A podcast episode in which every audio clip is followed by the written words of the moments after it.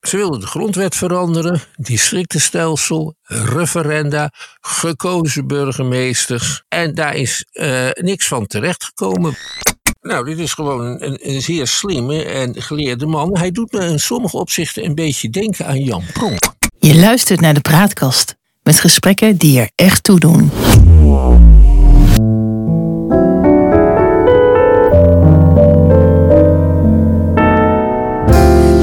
Welkom bij de Praatkast.nl. Dit is een aflevering van het Geheugenpaleis. Mijn naam is John Knierim en samen met Han van der Horst maken we deze podcast. De geschiedenis die haalt zich nooit, maar rijmen doet hij vaak wel. En dat gegeven gebruiken we in het Geheugenpaleis om dieper in te gaan op de actualiteit. En om zo te ontkomen aan de waan van de dag. En om tot de kern van het nieuws te komen. We krijgen een nieuwe partij erbij, de NSB. Eh, dat is een beetje flauw.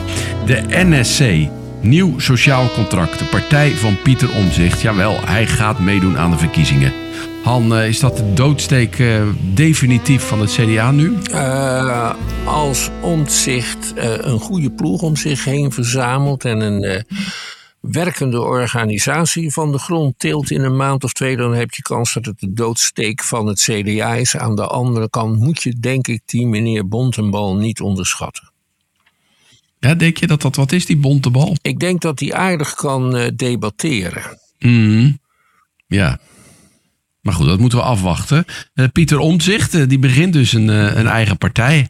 Hij kon ook eigenlijk niet anders, hè? Nee, want hij stond natuurlijk voor het dilemma: zal ik het niet doen en daar mijn leven lang spijt van hebben? Of zal ik het toch doen en dan wellicht er mijn leven lang spijt van hebben? En in dat geval moet je altijd voor het laatste kiezen.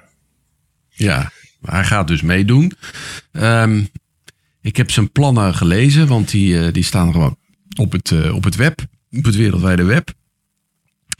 Um, ik vond het nogal uitblinken in abstracties. Ja, en ook wel weer niet. Hè. Die plannen vallen naar mijn idee in drie onderdelen uiteen.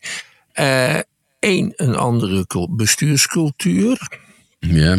Twee, hij wil de Torbekker van de 21ste eeuw worden. En dat is nogal een, uh, een ambitie. En drie. Daarmee, daarmee bedoel je te zeggen van dat hij uh, uh, ja, fundamenteel onze staatsinrichting wil veranderen. Ja, hij heeft op de radio zelfs gezegd dat duurt nog wel een jaar of tien, maar we moeten er wel aan beginnen. Ja, en als derde? Uh, een aantal sociale maatregelen. Die wat mij betreft ja. erg smaken naar de katholieke sociale leer. Dat is een vergeten leer ooit door de katholieke kerk ontwikkeld als alternatief voor het socialisme. Dus het is een beetje een socialistische katholiek als je het zo zegt. Uh, hij zou zich denk ik zelf sociaal noemen. In die katholieke sociale leer staat centraal dat de arbeider zijn loon waard is, maar ook dat de patroons, dat is de katholieke terminologie, dat de patroons en de arbeiders in een bedrijf gezamenlijke belangen delen. Ja, ja. Hey, um, het uh, NRC heeft onderzocht hoe Pieter Omtzigt gestemd heeft de afgelopen jaren. En daar zie je toch dat het eigenlijk wel een hele rechtse man is. Heel veel in de buurt met. Uh, nou, het meeste kwam het geloof ik overeen met wat de SGP afgestemd. Ja, dat is ook geen wonder, want hij komt uit een buitengewoon verschrikkelijk katholiek nest. Ik kom ook uit een katholiek nest, maar ik kom uit een gewoon katholiek nest. Maar, zijn... maar wat is dan buitengewoon verschrikkelijk aan een katholiek nest? Zijn vader was directeur van een retraite-instelling en bovendien ja. diaken. Dat is de laagste priesterwijding. Oh. En eh, dan mag je nog getrouwd zijn. Ja, anders was Pietertje er niet geweest. Ja, of achteraf uh, ja. natuurlijk. Maar ja. uh, dus hij is in een heel katholiek milieu is hij opgegroeid. Uh, ja. Hij placht altijd in de Tweede Kamer bezoekers van, met een kerkelijke achtergrond, priesters en nonnen, rond te leiden als ze bij het CDA langskwamen. Dit is een heel gelovig man. Ja, nou, dat is toch niet zo erg? Nee, ik zeg toch ook niet dat het erg is, ik definieer hem. Ja, ja, precies. Ehm, hij is uh, heel lang lid geweest van het CDA. al in 2012 probeerden ze hem eruit te zetten. Ja, hè? ze hebben hem eigenlijk steeds op, als lastpak op een zijspoor proberen te schuiven.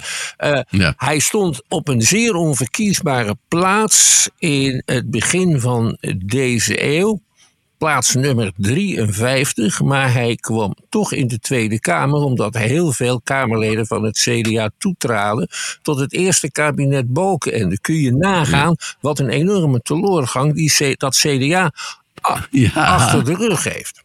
Ja. En toen kwam hij twee... in en dan probeerde ze hem steeds eruit te wippen. Maar dan organiseert hij een, uh, een stemmenactie in Twente, waar hij vandaan komt. Pieter Omtzigt is een heel nadrukkelijke Twentenaar. Ja, en dan komt hij toch weer hoger. En hij was bijna lijsttrekker eh, van de verkiezingen geworden in 2021 eh, was dat volgens ja, mij. Je moet de uh, niet de kost geven die denken dat de telling niet eerlijk was. Eh, nee, ja, dat is uh, inderdaad een suggestie die gewekt werd. Toen werd Hugo de Jonge net, maar toen Hugo de Jonge terugtrad, uh, kregen we Wopke Hoepstra en niet Pieter Omtzigt. Men vindt in het CDA-establishment Pieter Omtzigt een, een hinderpaal en een, een gevaar. En iemand die gesensibiliseerd moet worden, omdat hij regelmatig het kabinet in gevaar bracht met zijn kritische vragen. En die categorie CDA-leiders is zo langzamerhand de partij uitgebonjourd en op een wijsvleespoor gezet. Ja, maar ehm, ja, hij wordt eigenlijk door eh, vriend en uh, vijand uh, opgehemeld als een heel goed Kamerlid. Uh, ik weet niet of dat zo is, maar misschien zegt het veel meer over het niveau van de andere Kamerleden. Dat hij nu met kop en schouders daar bovenuit steekt. Hij doet toch gewoon zijn werk daar door uh, zeg maar het kabinet, de regering aan de parlementaire controle te onderwerpen. Ik denk dat als je het hem zou vragen in die termen, dat hij zegt: Je hebt gelijk.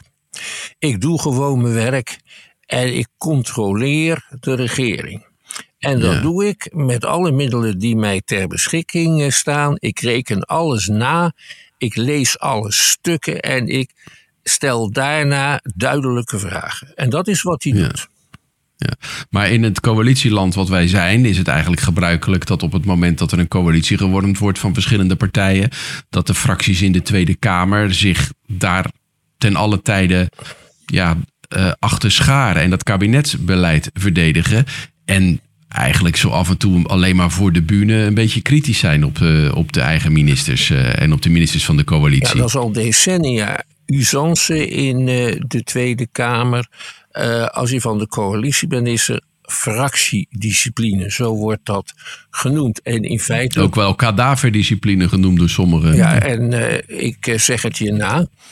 Uh, want de meeste besluiten die worden voorgekookt voordat ze in de Tweede Kamer komen. Een van de punten uh, waar het, de het nieuwe sociaal contract een eind aan wil maken, is die praktijk. Ja, maar is nou niet dat, dat in een, een coalitieland wat wij zijn, dat gewoon eigenlijk de enige manier om, om te komen tot een gedragen besluit? Je kan het wel in de Tweede Kamer uitvechten, maar dat worden Poolse landdagen. Het is toch logisch dat dat ja, in de wandelgangen en in achterkamertjes met elkaar afgedicht wordt? Dat ligt eraan. Je kunt natuurlijk ook in de Tweede Kamer een open, eerlijke discussie voeren. En als jij die discussie dan verliest, hoeft dat helemaal niet te betekenen dat je dan moet aftreden of de politiek verlaten. Dan heb je gewoon een, de discussie verloren. En wat ik nu zeg, dat zeg ik in commissie met jonkheer de Savornin Lohman. Een, dat is een, een oude geest, ja. Daar zijn die straten naar genoemd. Zeker. En die was uh, de grondlegger van de Christelijk Historische Unie, een van de componenten van het CDA. En in zijn tijd het geweten van de Tweede Kamer. En die vond dat als je wat wilde bespreken, moest je dat in de openbaarheid in de Tweede Kamer doen. En als er iemand bij hem langskwam om iets van tevoren ja, te sonderen, dan kreeg hij gewoon geen antwoord. Als u dat wilt weten, dan vraagt u het maar in de vergadering straks. Wanneer zijn we dat in Nederland een beetje kwijt geraakt. Dat echte dualisme, want dat is wat je eigenlijk hier beschrijft. Lang Een tweede, een tweede Kamer die tegenover het kabinet staat. Niet in de zin van tegenstanders, maar wel in de grondwettelijke taak die ze hebben. En een van die taken is het controleren van de regering. Het bevragen van de regering, noem maar maar op. Ja, ik denk dat dat al, eh, al behoorlijk oud is en dat je dat in de jaren 20 en 30 al ziet. Eh, als er coalities eh, gevormd eh, worden en coalitieregeringen vanuit de Kamer gesteund worden. En het is na de Tweede Wereldoorlog alleen maar versterkt. Ja, dus hebben we niet een tijdje gehad toen Frits Bolkestein de leider was van het VVD, van de VVD tijdens de Paarse kabinetten. En, en, en toen de VVD toch deelnam aan die coalitie, dat Frits Bolkestein een soort oppositie voerde tegen het kabinet. Ja, dat deed hij heel knap. En dat deed hij op, eh, op principes en op uitgangspunten, maar nooit op concrete punten. Dus hij, hij heeft nooit een, eh, een minister eh, in de problemen gebracht, zozeer dat hij misschien zou moeten aftreden. Maar hij hield wel algemene verhalen over ehm, integratie enzovoort. Ja. En, en stelt Omtzigt nu voor dat we die traditie gaan verlaten? Ja, dat hij Eh, niet die traditie van Bolkestein, maar de traditie zoals we die eigenlijk in, vanaf de twintig jaren ons eigen hebben gemaakt hier in Nederland. En hoe stelt hij zich dat dan voor? Eh, nou, hij stelt zich een heleboel dingen voor. Hè. Ehm, hij wil, om te beginnen, bevorderen dat kiezers en gekozenen meer contact hebben. En daar wil hij de grondwet gaan veranderen. Ja. Wat wil hij namelijk? Hij wil invoering van een districtenstelsel. Elke provincie is een district en hoeveel Kamerleden een provincie afvaardigd heeft met het aantal inwoners te maken, dat kan gaan van 4 tot 15. Ehm, dan blijven er nog 25 zetels over voor kandidaten die het in hun eigen provincie net niet hebben gehaald. En zo denkt hij eh, dat Kamerleden losser komen te staan van hun partij en dichter bij de kiezers, want ze komen nadrukkelijk uit één eh, provincie en dat daardoor alvast heel wat mogelijkheden om partijdiscipline af te dwingen, dat die eh, dan wegvallen. En dat is volgens mij onzin. Waarom is dat onzin? ja, In, Ik dacht dat ik hier de vragen Ja. stelde, maar in Engeland hebben ze al sinds mensenheugenis een districtenstelsel. En daar is de Ja. fractiediscipline heel erg groot. En de, het, het parlementslid die binnen de eigen partij de fractiediscipline handhaaft, die heet zelfs de chief whip. Dat is de opperzweep. ja. Dus dat, Ja. is, dat, is, dat, is, een, een, dat is gewoon. Dat gelo- nee, dat geloof Ja. ik dat dat werkt. Eh, Bovendien, maar volgens mij hebben ze in, in, in Denemarken ook, ook zo'n soort systeem eh, van een, een combinatie van eh districtenstelsel en, en gewoon eh, rechtstreeks gekozen evenredige in, Du- in vertegenwoordiging. Duitsland hebben ze het ook. En dan heeft iedereen twee stemmen. één voor de algemene lijst en één in voor zijn district. Dat kan je Ja, ook en maar daar- proberen. Maar daar werkt het toch wel, dat Deense en dat Duitse model. Dus dan, Ja. je vergelijkt het dan nu met, met het Verenigd Koninkrijk. Maar dat is misschien dan niet helemaal terecht. Nou, in Denemarken heb je ook, eh, eh, heb je ook een heel ingewikkelde coalitiepolitiek. ja. En dat hebben we trouwens allemaal op de tv kunnen zien in die geweldige serie eh, over de burcht. Borgen, Borgen. bedoel je? Ja. hey, maar, maar is dit nou iets waarvoor we de kiezers eh, op, de, op, de, op de banken krijgen? Nou, dat denk ik niet. We krijgen de kiezers. Pieter Omtzigt krijgt de kiezers op de banken. omdat hij een verlosser is. Althans, laten we het anders zeggen. Honderdduizenden kiezers, dat mag je rustig zeggen. die zien in hem de verlosser. Net zoals ze in Pim Fortuyn, Hij, Thierry Baudet en Geert Wilders Precies. de verlosser zagen. Na de ondergang van de LPF zijn er steeds weer politici gekomen die de erfenis van Pim Fortuyn claimden. En of kregen, in handen geschoven kregen. Ja. En Pieter Omtzigt is de laatste. Hij is de verlosser, hij gaat alle problemen oplossen en hij gaat eindelijk iets doen voor de gewone man. Dat is de gedachte.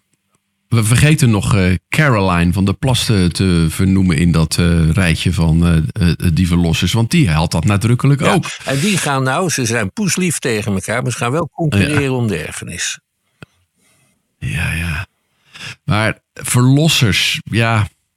Het klinkt een beetje bijbels. Dat is natuurlijk één groot sprookjesboek.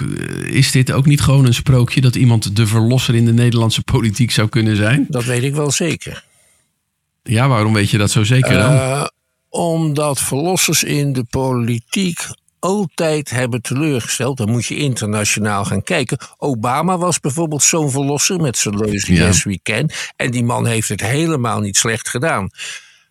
Maar dat hij een nieuw Amerika heeft gegrondvest, daar, daar is geen sprake van. En je hebt in Zuid-Amerika ook heel veel politici gehad die vaak ook aan de macht kwamen. Ook, en die echt als een soort verlosser naar het presidentieel paleis uh, werden gedragen. Uh, in één geval hebben de aanhangers van Hipólito Yrigoyen, dat uh, was zo'n verlosser in Argentinië, op de avond van de presidentsverkiezingen het hele paleis kapot gedanst. en daarna viel hij tegen. Ja, maar dat, dat is toch gewoon het kenmerk van iemand die als een verlosser binnen wordt gehaald. Dat, dat kan toch alleen maar tegenvallen? Ja, dus je hebt kans ja. dat omzicht gaat tegenvallen. Ja. Uh, maar dat weten we nog niet. Nee, maar hij wil de grondwet hij wijzigen. Hij wil de grondwet wijzigen. Uh, ja, maar dat, dat, daar heb je ten eerste volgens mij twee derde meerderheid voor nodig in de beide kamers. En dan ook nog eens een keer over een periode van acht jaar of zo. Uh, ja, dat is zo. En dan heeft hij ook nog in de Eerste Kamer geen enkele zetel. Ja, dus dat gaat dan toch helemaal niks worden? Maar hij wil het wel. Uh, en ja. je kunt natuurlijk maatschappelijke druk uitoefenen, maar of je massabeweging op gang kunt, uh, kunt brengen rond het thema: wij moeten een constitutioneel hof hebben dat uh, wetten kan toetsen aan de grondwet, dat weet ik niet. Trouwens, in zijn plan voor dat constitutionele hof staat niet wie dan de rechters moeten zijn en hoe die worden aangesteld. Ja. Een beetje vaag blijft het dus. Ja, ik, ik, ik, ik geloof best wel dat dat uh, het, allerlei problemen met zich meebrengt. Dat we de wetten niet kunnen toetsen aan de grondwet. Aan de andere kant, volgens mij uh, zal er ook weer niet zo heel veel veranderen. En is het nou niet iets waar een gemiddelde tante Annie uit uh, Wormerveer nou heel erg opgewonden van ja. zal, zal, zal raken? Wat zijn er nog andere zaken in zijn plannen die, die, die ja, heel bijzonder zijn of die iets te maken hebben met die erfenis van, van, van, van Pim Fortuyn, Wilders, Baudet, Caroline van der Plas. Zit daar nog iets in waarvan je denkt, nou dat lijkt daar wel een beetje op, daar kunnen we wat mee? Nou, eigenlijk iets wat er niet in zit. Ja. Referenda. Ja. Ja, dat noemt hij expliciet dat niet. Hij nee. Expliciet niet. Dat is een nee. uh, dat is erg belangrijke constatering. En verder, verder zitten, er, ja, er zit, zitten soms heel vreemde details in. Hij zegt bijvoorbeeld: je hebt buitenlandse studenten uit andere Europese lidstaten die in aanmerking komen voor de Nederlandse basisbeurs. En die ja. krijgen dan ook nog uit hun eigen land kinderbijslag. En dat vindt om zich de misstand. Ja. Dan denk ik, waar maak je je druk over? Hij komt wel met, met iets anders wat wel heel belangrijk is. Hij zegt, ja. Nederlandse universiteiten moeten in het Nederlands doseren en niet in het Engels en voor de rest niks. Dat is heel erg duidelijk. En ook erg interessant voor iemand die zelf nooit in Nederland heeft gestudeerd. Ja.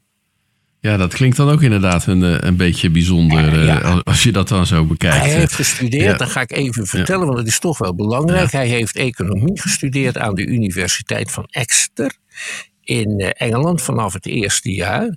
Heeft hij een uitwisseling gehad met een, een universiteit die door de familie Fiat is gesticht in Rome.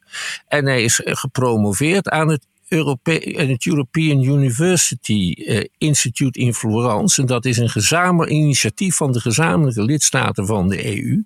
Daar kom je helemaal niet zo makkelijk in. Dat is best moeilijk. En daar heeft hij een proefschrift geschreven over bepaalde elementen van het analyseren van statistieken. Ja. Zeer ingewikkeld, zeer. Uh, ja, uh, specialistisch. En op basis daarvan is hij daarna onderzoeker geworden. Eerst aan een pas gestichte universiteit in Verona. Daarna aan de Universiteit van Amsterdam. En toen is hij vrij, dus per ongeluk de Tweede Kamer ingerold. Ja. En waarom vind je het belangrijk om dat te vermelden? Uh, het is een rekenaar. Als Ja. jij statistieken analyseert, dan heb je een bepaalde manier van denken die weinig gegeven is. Want statistiek is aan alle universiteiten een gehaat en gevreesd vak. Dat Ja. gegeven wordt door doc- docenten die niet in staat zijn de kern daarvan duidelijk te maken. En het is zijn liefhebberij. En met deze wiskundige, economische, statistische aanpak kan hij heel goed doorzien wat er gebeurt op sociaal-economisch gebied of op eh, het gebied van belasting enzovoorts. En dat is natuurlijk wel gebleken. Hij is denk ik het meest geleerde Kamerlid. Ja, het is dan ook wel ernstig om dat te moeten vaststellen, toch? Of niet? Eigenlijk wel. Ja, Maar denk al die- erom, hij, als, Ja. hij, als hij niet per ongeluk de Tweede Kamer was inge- ingerold, dan was hij denk ik professor geworden en voorzitter van het wetenschappelijk instituut van het CDA of iets in die richting. Ja. ja. Ja, dus het is eigenlijk een beetje, ja, in, in het land der blinden is één oog koning. Nee, dat moet je ook weer zo niet, zo niet zeggen. Hoe moet je het dan zeggen? Nou, dit is gewoon een, een, zeer slimme en geleerde man. Hij doet me in sommige opzichten een beetje denken aan Jan Pronk. Ja, Jan Pronk was eh, voormalige PvdA-corrivé. Onder andere minister van eh, ontwikkelingssamenwerking. Die fameus is ook in de Tweede Kamer toen hij in huilen uitbarstte. En zei over de Afrikaanse migranten. We moeten ze daar, of over Afrika, we moeten ze echt helpen. Anders komen ze het halen. En dat Ja. is wat nu eigenlijk aan de gang is. Als Jan Ja. Pronk niet in de politiek was gegaan, dat ben ik van overtuigd. Maar hij was in de wetenschap gebleven, dan was hij nu een, eh, een internationaal befaamd hoogleraar geweest. Ja, vanwege zijn eruditie, zeg maar. Maar Ja. die eruditie zit je soms in de weg als je moet besturen. En dat zou bij Pieter Omtzigt dan ook wel eens het geval kunnen zijn, suggereer je. Dat zou best kunnen. Hij kiest er in ieder Ja. geval voor om eh, in de Tweede Kamer te blijven en fractievoorzitter te worden. Eh, ja, Dat deed dus- Karel Romme ook. Van de KVP. Van de KVP, de grote leider van de KVP tussen 1945 en zo pakweg 1963, die bleef bewust in de Tweede Kamer, want dan kon hij de boel veel beter aansturen dan vanuit het ministerie en zeker vanuit het torentje, waar die minister-president toen overigens nog niet in zat. Ja. En, en dat was ook echt zo. Hij had, Was dat voor hem de optimale manier om zijn macht uit te Zeer oefenen? machtig iemand. Ja. Hij heeft. Maar hij was misschien ook een ja, machtspoliticus. dat was hij ook. Ik zal je wat vertellen. In 1946 was er een eh, soort vredesverdrag tussen Nederland en Indonesië tot stand gekomen. Het verdrag van Linggadjati. En dat heeft, rond, heeft Rome naar de kloot geholpen. Daar komt het wel op neer. Door te zeggen dat dit verdrag wordt anders geïnterpreteerd. Je moet het zo en zo uitleggen. Ja. En dat betekende dus twee jaar uitermate bloedige oorlog. Dat kan je op die man zijn konto schrijven. Mede. Ja, Maar wat wil je daarmee zeggen? Hoe machtig die was. Ja, Dat precies. je de Maar de vraag kunt is, fluiten op die manier. ja, maar eh, hij was een, een, waarschijnlijk een machtspoliticus pour sang. Dat kan je toch niet van, eh, van Pieter Omtzigt zeggen? Dat weten we nog niet, want hij is nooit fractievoorzitter geweest. Nee, maar goed, zijn hele manier van opereren, daar blijkt dat toch niet uit. Dat is gewoon iemand die staat voor de zaak. En alleen voor de zaak. En de rest eh, eh, vindt hij minder van belang. Ja. Het is niet iemand die dat politieke handwerk eh, als zodanig, wat velen ook verafschuwen, eh, beheerst. Dat is ook de reden waarom hij zo vaak in conflict kwam met zijn omgeving, denk ik. Ja. Maar nou wordt hij fractievoorzitter van een grote partij. Hij heeft gezegd, misschien doen we in één of twee kieskringen mee. Dan kunnen we niet zo'n grote partij worden. Maar ja, dan stel je de oplossing van de grote problemen wel erg uit. En Ja. verlossers doen zulke dingen niet. Maar, maar ja, als hij nu een, een lijst moet samenstellen, dat lijkt toch heel erg op hoe Pim Fortuyn toen die eh, uit eh, Leefbare Nederland was het volgens mij stapte, een, eh, een, een, een lijst moet samenstellen. Dat was een partij ongeregeld. Ja, je, dat waren karikaturen van zichzelf allemaal die in die Tweede Kamer terechtkwamen. En die zijn het volgens mij op één moment met elkaar eens geweest. En daarna nooit meer. Die gingen rollend over straat. Dat is ook zo, maar hij heeft nu een, een commissie van tien wijze mensen. En Ja. die gaan de kandidaten, waarvan er geloof ik al honderden eh, zijn, die gaan de kandidaten screenen en selecteren. Dus we zullen zien hoe dat afloopt. Tja. Eh, het bracht me ook nog bij me, naar, eh, kwam naar boven eigenlijk, eh, eh, moest ik ineens aan Hans van Mierlo denken, de Ja. oprichter van D66. Lijkt het daar ook niet een beetje Daar lijkt op? het heel erg op. D66 is ook opgericht om Nederland te veranderen. Hans van Mierlo, de grondlegger van de partij, of eigenlijk niet de grondlegger, maar de grote leider van de partij, die wilde het bestel, zoals hij het noemde, laten ontploffen. Daar Van binnenuit, hè? van binnenuit. Ja. Ja. En dat wisten ze op een erg goede manier aan de man te brengen, omdat ze de steun hadden van het vernieuwende reclamebureau Franse Verheij en Veldman. Maar zeg jij dan dat het succes van D66 terug te voeren is op een reclamecampagne in de 60 jaren? Voor een gedeelte wel. Omdat ze iets heel nieuws en iets heel anders lieten zien. Hè? Als er in die tijd een politicus eh, op de tv kwam in het kader van een uitzending voor de politieke partij, dan zag je een of andere lul bij een vaas bloemen. Ja. Landgenoten. Ja, hey, ehm, ehm, eh, eh, wat heeft D66 nou uiteindelijk gerealiseerd dan? Dat, eh, tot nu toe, daar is eigenlijk niet zoveel van terechtgekomen. Dat is gewoon nu een partij die door velen als een elitaire partij gezien wordt. eh, Die eh, het niet goed voor heeft met het volk. Ze wilden de grondwet veranderen, districtenstelsel, referenda, gekozen burgemeesters en nog zo een Ja, aantal dingen. En daar is eh, niks van terechtgekomen. Waarom niet? Omdat Van Mierlo verzeild raakte in coalitiepolitiek. En het wel goed kon vinden met Den Uyl, de leider van de PvdA. En zo zijn ze min of meer ingekapseld. En nu is D66 eh, de liberale partij van Nederland. Want de VVD kan je niet liberaal meer noemen. Ja, daar zullen de VVD zelf ongetwijfeld anders over denken. Ja. En daar is best wel wat tegen in te brengen. Dat voert te ver om dat nu te doen. Eh, daarmee geef je ook wel aan dat er een groot gevaar is dat Pieter Omtzigt ingekapseld eh, gaat worden in coalitieland Nederland. Eh, ja, als hij, eh, want hij moet compromissen sluiten. hij moet dingen op gang brengen.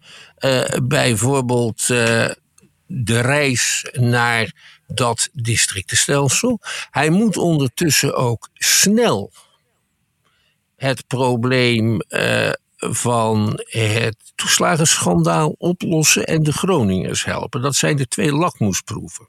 En hij- het immigratieprobleem moet hij tackelen. maar daar heeft hij, dat doet hij op een specifieke, op een manier die PVV'ers en aanhangers van Thierry Baudet en überhaupt grenzendicht volk absoluut niet zal bevallen. Want hij heeft het nauwelijks over asielzoekers. Hij zegt hoogstens asielzoekers die, eh, recht, die asielzoekers die recht hebben op asiel moet je ontvangen. Hij wil het aantal eh, nieuwkomers, ja, hij wil het aantal nieuwkomers eh, wil hij, verlagen door bijvoorbeeld niet meer in het Engels te laten doseren op de universiteiten. Daardoor is Nederland voor heel veel buitenlandse studenten niet interessant meer. Hij wil allerlei voordeeltjes voor expats afschaffen. Ja. En eh, hij wil uitbuiting van, eh, ja, van arbeiders, daar komt het in feite op neer, uit arme EU-lidstaten tegengaan. En op die manier gaat het aantal immigranten dalen. Hij wil ook, dat vindt hij een belangrijk speerpunt, de woningnood aanpakken. Maar ja, hoe, dat eh, zegt hij ook niet hoe dat moet. En hè? dan komt natuurlijk eh, de gedachte naar voren van Jan Schaefer in Geouwehoer. Niet in gelul trouwens, in Geouwehoer. Zei hij, in Geouwehoer kun je niet wonen. Ja.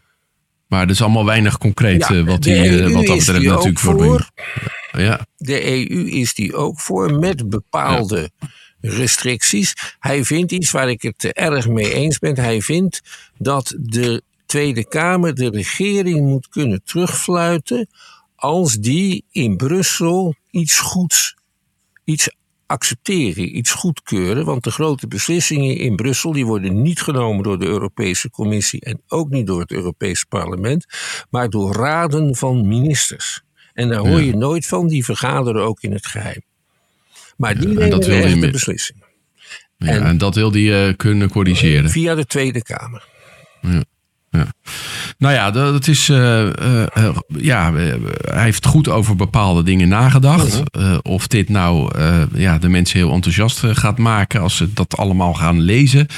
Dat waag ik te betwijfelen. het is toch een beetje de persoon van Pieter Omtzigt waar ze dan voor gaan als ze op hem stemmen, denk ik. Dat denk ik wel. En die persoon gaan ze nu voor het eerst leren kennen.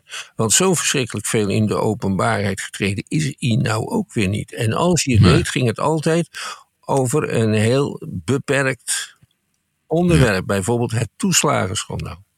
Ja, ja. Nou, we gaan de komende maanden allemaal eh, zien hoe het zich eh, gaat eh, ontwikkelen. Ik denk zelfs dat die 45 zetels, als die al zoveel kandidaten weten vinden, een beetje hoog gegrepen is. dat is een keer een eenmalige opiniepeiling, want hij zal denk ik toch een beetje vermorzeld gaan worden tussen al die andere partijen die ook proberen vooraan te komen te staan. Weet je wat het is? Ik durf geen voorspellingen meer te doen. dat snap ik. Het wordt misschien wel een van de belangrijkste en interessantste campagnes eh, van de afgelopen 50, 60 eh, jaar eh, die we gaan, gaan zien. Het worden in ieder geval campagnes die we allemaal zeer belangrijk gaan vinden. Of die echt belangrijk was, blijkt pas over een jaar of tien. Ja, dat is ook zo. Nou, we moeten het hierbij laten, deze aflevering van het Geheugenpaleis. We maken het in samenwerking met de Praatkast. En de uitzendingen zijn dan ook te vinden op www.praatkast.nl. Abonneer je op onze podcast in de podcast-app die je vaak gebruikt. Krijg je automatisch een bericht wanneer een nieuwe aflevering online komt. En dan mis je niks. En mailen mag naar info.praatkast.nl. Voor nu bedankt voor het luisteren en uh, tot de volgende keer. Uh, wees gelukkig. Blijf gezond. En nog iets. Doe wel en zie niet om.